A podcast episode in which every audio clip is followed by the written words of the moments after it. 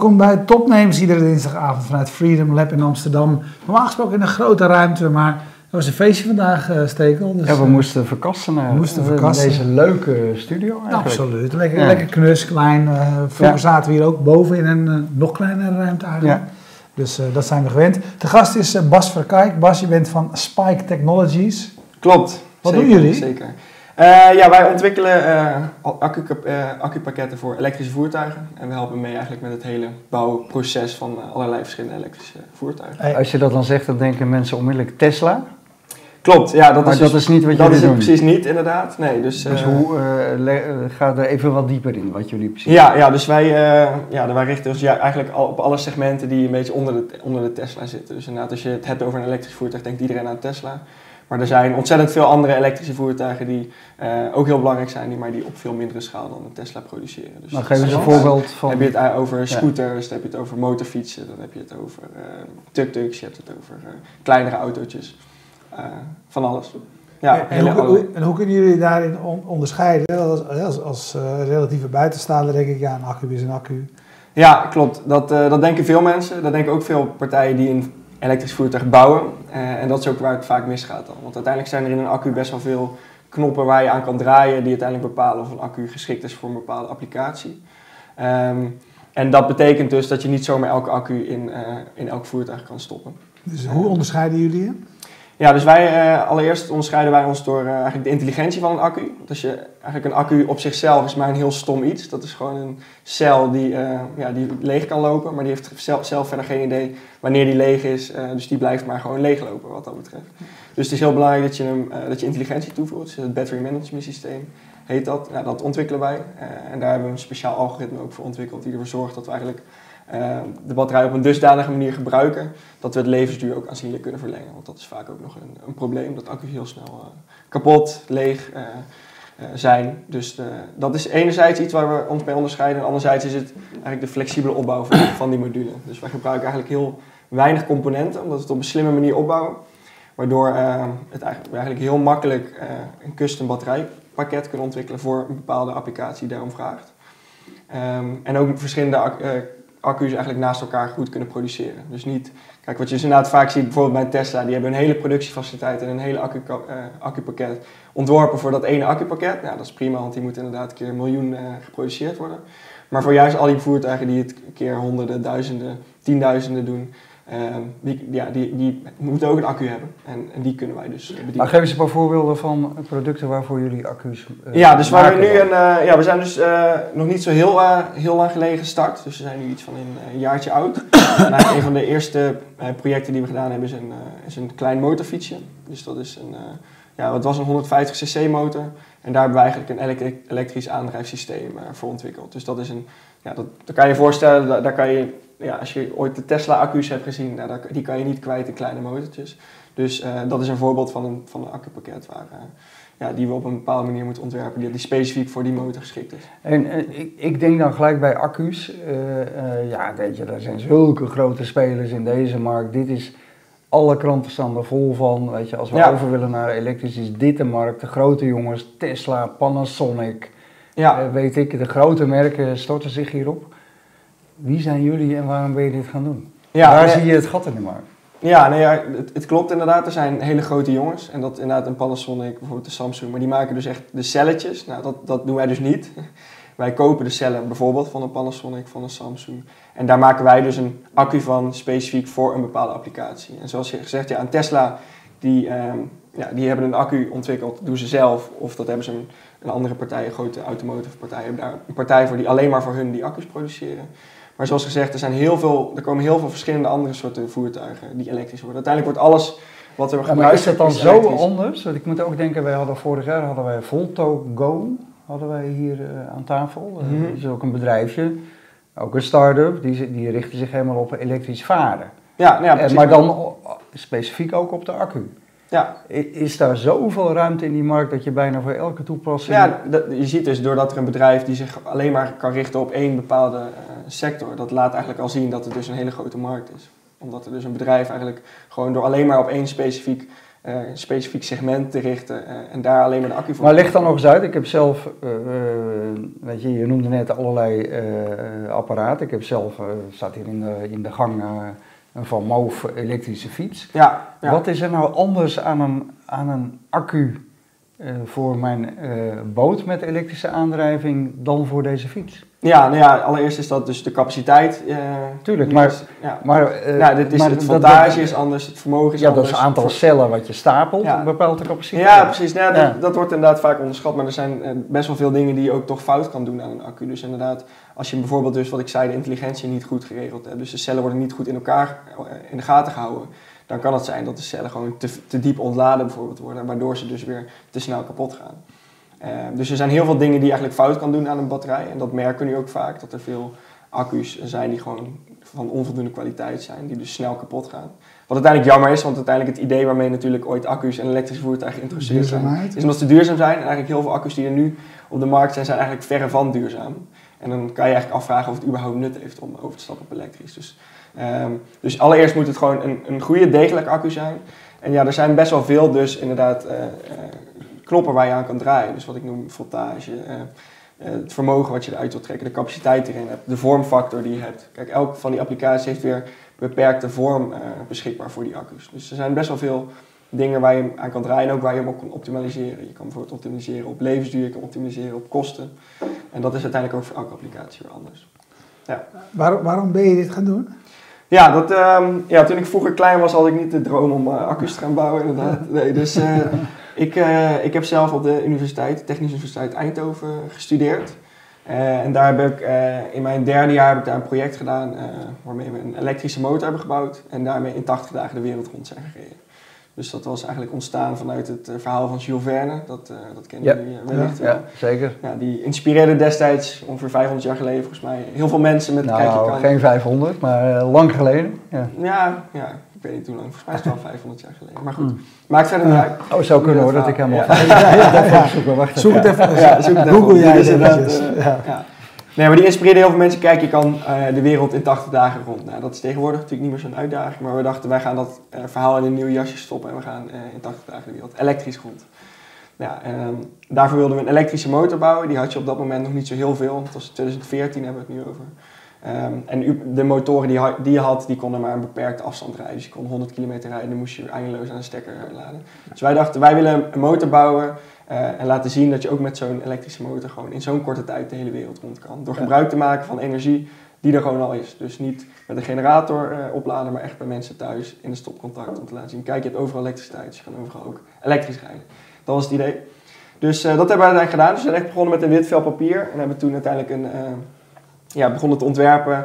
De motor waarvan wij dachten dat is de perfecte motor om in 80 dagen de wereld mee rond te gaan. Dus het moet een, een groot batterijpakket hebben, lange range, dat die ver kan rijden. En je moet heel snel de, uh, ja, de accu's kunnen wisselen, of in ieder geval van nieuwe energie kunnen voorzien op het moment dat die leeg is. Want ja, om in 80 dagen de wereld rond te gaan moet je 500, 600, soms wel 700 kilometer per dag rijden. Okay. Ja, als je dan inderdaad maar 100 kilometer rijdt en dan weer 8 uur moet opladen, dan ga je dat niet halen. Nee. Dat is geen hele moeilijke rekensom. Dus uh, ja, uiteindelijk hebben wij een motor gebouwd uh, die 400 kilometer kan, kan rijden. en eigenlijk het hele accupakket opgedeeld in kleinere accupakketjes die je er heel makkelijk uit kan halen. Uh, en op die manier kan je dus op het moment dat die leeg is na 400 kilometer, wissel je alle accu's en kan je weer uh, binnen een paar minuten eigenlijk weer verder rijden. Ja, dat is ook een van de geheimen van jullie uh, systeem, dat je die dingen kan, kan wisselen. Ja, dat, dat is ja. iets wat, wat je in de intelligentie ook, dus in BMS eigenlijk kan, ja. kan bouwen. Dus dat, dat laat zien inderdaad dat we die intelligentie kunnen bouwen. Ja, maar dat was een, dat was dat een, was pro was een project van de Technische Universiteit? Ja, dus dat was een super tof project om, om te doen. Ontzettend veel van geleerd, veel media-aandacht ook mee gegenereerd wereldwijd. Dat heette Storm? Storm heette dat, ja, absoluut. Ja. En, uiteindelijk eind 2016 hebben we dus die reis daadwerkelijk uh, ondernomen. Nou, dat was natuurlijk een onwijs toffe ervaring. Heb jij ook een, een, de motor gereden? Uh, ja, ik heb hele kleine stukjes, maar ik was in principe niet een van de rijders. Dus we hadden een paar mensen binnen ons team die echt heel erg ja, flink opgeleid werden om een degelijke level van motorrijden te kunnen halen. Dus dat heb ik zelf niet gedaan. Ik heb wel een motorrijbewijs gehaald, dus ik, toe, ik rij er nu af en toe nog, nog op. Ja. Dus dat is wel heel leuk. Nee, dus uiteindelijk hebben we het uh, gehaald in 80 dagen. Het uh, ging niet zonder slag of stoot, maar uiteindelijk hebben we het wel gehaald. En dat was dus eind 2016 en toen werden we ook benaderd door allerlei partijen of wij niet konden meehelpen met het ontwikkelen van een elektrisch voertuig. Gewoon, het is uiteindelijk nog steeds ehm, is het wel unieke kennis die je bezit als je, ehm, als je gewoon weet hoe je een elektrisch voertuig moet bouwen. En toen had je natuurlijk ook veel partijen die er iets mee wilden, maar eigenlijk niet zo goed wisten hoe. Mhm. Dus werden wij veel benaderd. Ja, een van de eerste wat ik net zei was dus een, eigenlijk een, een, motormerk hier uit, uh, een Amsterdams motormerk, Kibo heet dat. En die maken verbrandingsmotoren eigenlijk als eerste verbrandingsmotoren ex exclusief voor de Afrikaanse markt. Dus ja, dat uh, kan je misschien iets bij voorstellen, maar dat is een markt die iets anders uitziet dan, uh, dan hier. Ja. Dus daar rij je, rij je niet op, op, de motor omdat je het leuk vindt, maar daar rijden de mensen gewoon op de motor omdat ze geen andere keuze hebben. Dus de, voor de taxis zijn er motoren, de bezorgdiensten zijn er motoren. Ja. Dus er zijn meer motoren dan auto's vaak. En wat daar nu vaak rondrijdt is hele slechte uh, kwaliteit die vaak snel kapot gaat uit Aziatische landen geïmporteerd. Ook omdat die niet uh, ontwikkeld zijn in eerste instantie voor de Afrikaanse markt, maar eigenlijk gewoon geïmporteerd worden als derdehands ja. voertuig. Uh, en zij wilden eigenlijk een wat robuuster alternatief daarvoor ontwikkelen. Nou, dat hebben ze dus gedaan. Maar uiteindelijk, de, de eigenaar van het bedrijf is ook een uh, sociaal ondernemer. Dus die ziet ook in, om uiteindelijk echt dat verschil te maken, wil ik ook een elektrische motor hebben. En die heeft ons toen benaderd met de vraag, kunnen jullie dan op basis van dit frame wat wij al ontwikkeld hebben, een elektrisch elektrisch voertuig ontwikkelen. En je zegt ons, uh, bestaat de kern van jullie bedrijf uit mensen die allemaal uit, uit, uit hetzelfde project komen? Ja, de, de kern wel. Uh, aangevuld nu natuurlijk uh, met, ja. met wat extra mensen. Dus, ja. we hebben nu een man of twaalf, waarvan ongeveer ja, volgende maand over 8, 8 FTE, denk ik. Dus ja, dus dat is een Ja, maar dat is wel een overgang van een studententeam ja, absoluut. Uh, naar een bedrijf. Naar een bedrijf. Naar een bedrijf. Dat is zeker een, uh, hoe gaat dat in zijn werk? Want op, opeens... Uh, ja, opeens is het voor het echt hier. 8 FTE, dat kost een paar ton per jaar. Ja, nee, dat klopt. Dus ja, we hebben in eerste instantie dus een, bepaalde, een paar betaalde opdrachten kunnen doen. Dus we hebben natuurlijk het team ook geleidelijk laten groeien. Dus de, een van die opdrachten was dus dat motortje ombouwen. Um, en dat was eigenlijk... Toen hadden we nog niet per se het idee van, we gaan batterijen bouwen. We hadden gewoon het idee we vinden studeren niet meer zo leuk uh, na zo'n tof project. Ja. En, en, we kregen toen de kans om dus dat motortje om te bouwen en wat geld voor te, voor te krijgen. Dus het was voor ons een no-brainer, oké, dat gaan we doen. Naar de KVK gegaan en een bedrijf ingeschreven. Ja. Uh, en eigenlijk, terwijl we dat, die ontwikkeling aan het doen waren, kwamen we er ook achter dat het dus best wel lastig was om een, een geschikte accu te vinden voor zo'n voertuig.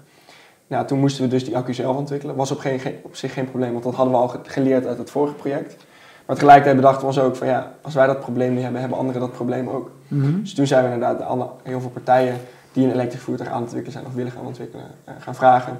Ja, waar hebben jullie accu's vandaan gehaald? En het bleek dat iedereen toch problemen had met die accu. Dus uh, ja, dat is het moment dat wij hebben gedacht van daar gaan wij, daar gaan wij iets uh, aan doen. Dus die, die gaan wij zelf ontwikkelen en zelf produceren voor allerlei andere partijen. Ja, en, en dat, dat klinkt heel mooi, maar ik neem aan dat jullie Zeker. onderdelen uit de hele wereld, uh, de ja. cellen maak je niet zelf. Nee, dus kijk, uiteindelijk... Zit nou het geheim of, of de, de, de, de, de denkkracht die jullie erin steken in, puur in het uh, accu-management? Uh, nee, onder andere nee, het is het accu-management en gewoon hoe wij dat ding opbouwen. Dus eigenlijk ja. hoe wij de cellen met elkaar verbinden. En dat doen ja, we wat, wat is daar dan bijzonder aan? ja, nou ja wat, wat je vaak... Ik weet dat de kwaliteit van de bedrading die je gebruikt nog wel uitmaakt, maar... Ja, precies. Nou, wij gebruiken dus geen bedrading, omdat ja. we dus uh, het op een slimme manier de communicatie op een andere manier laten verlopen. Uh, en dat zorgt er dus voor dat het eigenlijk een robuuster systeem wordt. wordt al die kabeltjes, dat zorgt ervoor ja. dat het inderdaad ja. lastig En daarna hebben we, daarnaast hebben we het heel erg modulair opgebouwd. Dus afhankelijk van dus inderdaad de vraag van de klant. Dus dat kan zijn dat die heel snel weer ontladen of dat die heel snel wil kunnen laden. Ja, dat geeft weer implicaties op de koeling bijvoorbeeld van de accu, dat is dan weer heel belangrijk. Uh, en wij hebben dus ook een manier waarop we uh, de cel eigenlijk van één kant heel goed kunnen koelen. Waardoor die dus dan ook weer de levensduur verlengt. Uh, ja. Het is niet een heel sexy product om over te praten, dat merk ik ook. En het is best wel lastig ook om mensen inderdaad te vertellen wat nou speciaal is. Maar uiteindelijk, ja, uiteindelijk moet een accu ook niet speciaal zijn, hij moet gewoon zijn werk doen. En, wat hij nu, en dat gebeurt gewoon nog niet. En dat is iets waar wij... En, en, waar, en, en wat vind jij er nu nog steeds zo leuk aan? Je zegt het is niet ja. sexy om over te praten. Want, nee, het accu aan zich vind, ja? is niet sexy over te praten, maar uh, elektrische voertuigen, dat is wat wij ontzettend tof vinden. En dat is ook waarom we ons bedrijf eigenlijk opgericht hebben. Omdat we elektrische voertuigen willen bouwen. Uh, en we kunnen inderdaad zelf een, bijvoorbeeld heel veel vragen waarom hebben die motor niet op de markt gebracht. Ja, dan heb je een heel klein productje wat je probeert aan een paar man te verkopen. Op deze manier kunnen wij aan heel veel verschillende elektrische voertuigen bouwen. En dat is natuurlijk wel ontzettend tof om te doen. Ja, maar ik dat vind, is eigenlijk ik, ik vind dat niet heel raar. Weet je, ASML uh, heeft ook geen sexy producten. Kun je nee. niet eens zien wat ze doen. Nee, dat klopt. Nee, dat klopt. Uh, nee. Zitten... nee, maar ik vind het zelf, persoonlijk vind ik het wel belangrijk om inderdaad gewoon... Ja, ik, ik hoef niet de rest van mijn leven accu's te bouwen. Maar ik vind het wel tof dat die accu's gebruikt worden in gewoon allerlei toffe, toffe ja. elektrische voertuigen. En dat wij op die manier er ook voor kunnen zorgen dat die transitie naar elektrische voertuig op een goede manier gebeurt. In plaats van dat die gewoon op een te snelle manier gebeurt met allemaal ja, super slechte producten. En dat, dat is wat je nu vaak ziet. En dat is wat uiteindelijk ja, wat, wat, wat wij gewoon niet willen. Want we hebben natuurlijk ook dat project gedaan met, met Storm. Kijk eens wat een elektrisch voertuig kan. En nu zie je dat er gewoon ook best een slecht imago soms opkomt. Omdat die dingen gewoon vaak snel kapot gaan. Ja. En dat is iets wat wij ook tegen willen gaan. Uh, door in ieder geval nou, het belangrijkste component van die elektrische voertuig. Om dat te zorgen dat dat goed is. En dat is die accu. Mijn elektrische voertuig is tegenwoordig een Van Moof uh, ja, staat hier op de gang. Die staat hier op de gang. Maar daar ben ik eigenlijk heel tevreden over de accu. Ja. Die, die beloven ja, ik, ik actieradius, die haalt het ook. En uh, dat ding zit netjes weggewerkt. Het is ook nog mooi in, in, een framebuis. Is dat iets waar jullie eventueel ook nou, dat zou, dat zou iets kunnen had zijn. Had een opdrachtgever kunnen zijn? Dat had, ja, dat had zeker gekund. Ja, ja. En er, is uiteindelijk, nou, er zijn ook meerdere partijen die langs elkaar kunnen leven. Ik zeg ook niet dat wij de enige goede zijn en de rest is allemaal heel slecht. Dat is niet per se. Maar het is uiteindelijk, omdat er zoveel verschillende accu's nodig zijn, is het ook logisch dat er meerdere partijen zijn die dat aanbieden. Nou, met name omdat je zoveel variabelen hebt. Wat je zelf ook al zegt. Ja, ontlaadtijd, oplaadtijd, uh, warmteontwikkeling, uh, vermogen wat je nodig ja, hebt. Ja, en dat zijn er inderdaad een paar. volume, noem maar op. Exact, exact. Ja. Hey, waar, waar, waar zit voor jullie, waar kan voor jullie de innovatie zitten? Zeg maar, waar kunnen jullie in de toekomst het verschil maken? ja, ik denk ook om uh, voorop te blijven lopen. Dus dat wij in ieder geval gebruiken, weer gewoon de state-of-the-art technologie gebruiken.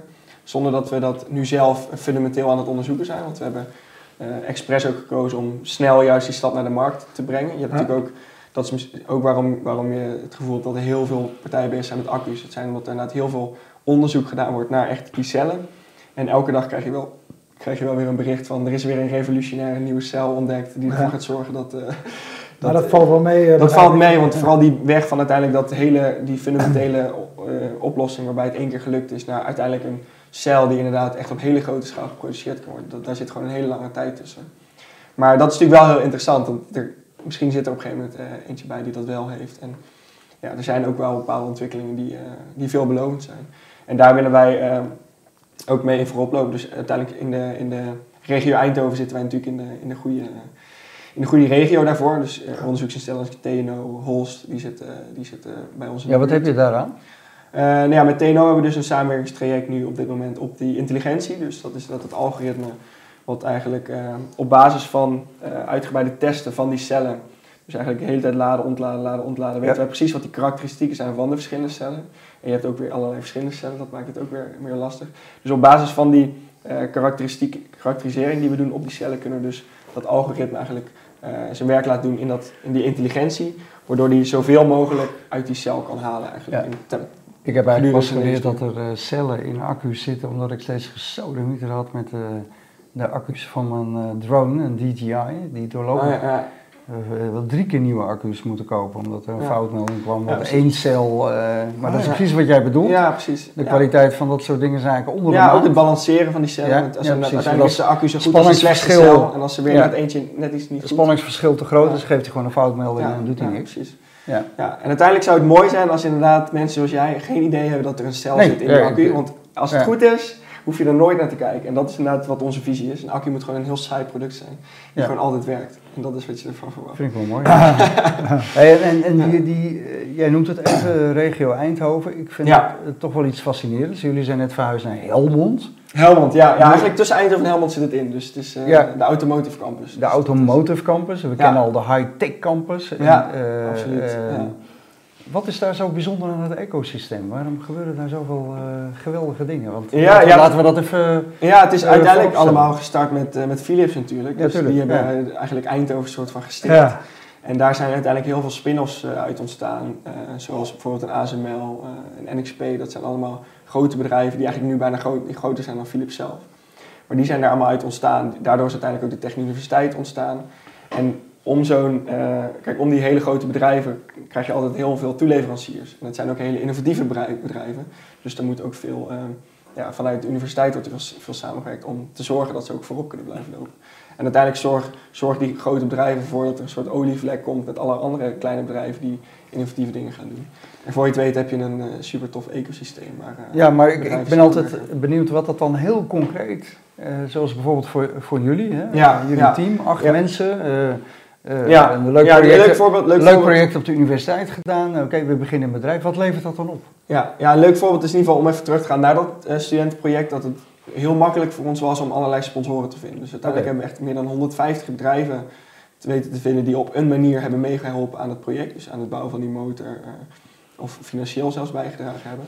En dat is ook gewoon een beetje de sfeer in Eindhoven. We doen het samen. Dus uh, ja, bedrijven willen echt graag samenwerken. Het is heel makkelijk om bij mensen op de koffie te komen. Dat grappig, dat horen we inderdaad vaak. Ja, vaak en dat is, ja. en dat klinkt heel cliché, maar dat is, dat is gewoon echt zo. En dat, dat merk je wel ook als je bijvoorbeeld hier komt. Niet zo dat dat hier dan meteen niet is, maar in Eindhoven heb je dat gevoel gewoon meer uh, van echt dat samen, samenwerken. Dus je die Brabantse gemoedelijkheid dan toch wel misschien. Maar, uh, ja, nee, geen idee, maar dat, dat voel ik echt wel. En dat, dat is ook iets wat, waar Eindhoven denk ik wel trots op is. En uh, wat ook iedereen dus eigenlijk een beetje meekrijgt als je daar zit. Dus, uh, en, oh, ja, nou ja, mijn vraag is, dus ik, ik, ik snap zeg maar ook dat startpunt. Niet alleen wat je daar gestudeerd hebt, wat jullie ja. gestudeerd hebben, maar het ecosysteem is dat, dat, dat je helpt. Komt er dan daarna een fase waarop je moet uitwijken? Of, of kan je vanuit Eindhoven blijven opereren? Um, ja, ik, ik, denk dat wij vanaf Eindhoven kunnen blijven opereren. Ja, ja dus uh, met name het, proces wat wij dus doen, uh, ik noem het dan productie, maar eigenlijk is het gewoon het assemblage van, uh, van een batterij. Want wij krijgen inderdaad allerlei componenten binnen. En het enige wat wij doen is zorgen dat die componenten in elkaar komen en dat dat ja, degelijk werkt. Dus wat dat betreft is het iets wat ook redelijk makkelijk te automatiseren is. Dus, wat, dus je hoeft ook niet, als je dat bedoelt, bijvoorbeeld naar uiteindelijk een, een land in Azië te gaan. Nee. Nee, dus dat kan dat kan prima hier. En uh, ja, wat ik zeg, uiteindelijk om juist, voor ons is het belangrijk om ook voorop te blijven lopen. En dan zit je juist in die regio, uh, zitten wij gewoon uh, perfect. Ja. Hebben jullie tot nu toe zelf gefinancierd? Ja, dus we hebben inderdaad, ja, wat, wat ik zeg, dus we hebben best wel wat betaalde opdrachten gedaan. Vergelijkbaar met inderdaad een motortje bouwen. Eh, wat subsidies her en der. Uh, nee, maar ik, vraag het ook, want je, je vertelt over een paar leuke opdrachten. Je zegt ook acht, acht FTE. Ja, nee, dus we zijn nu... Je hebt nog studentenniveau, dus je hoeft niet gelijk tonnen, tonnen, te verdienen. Nee, dat klopt. Nee, dat scheelt. Dus we, doen ook zo dat de meesten die nu erbij betrokken zijn, die participeren ook voor een deel mee in het bedrijf. Okay. Dus dat zorgt er ook voor dat het... Maar wat, wat, wat is je perspectief?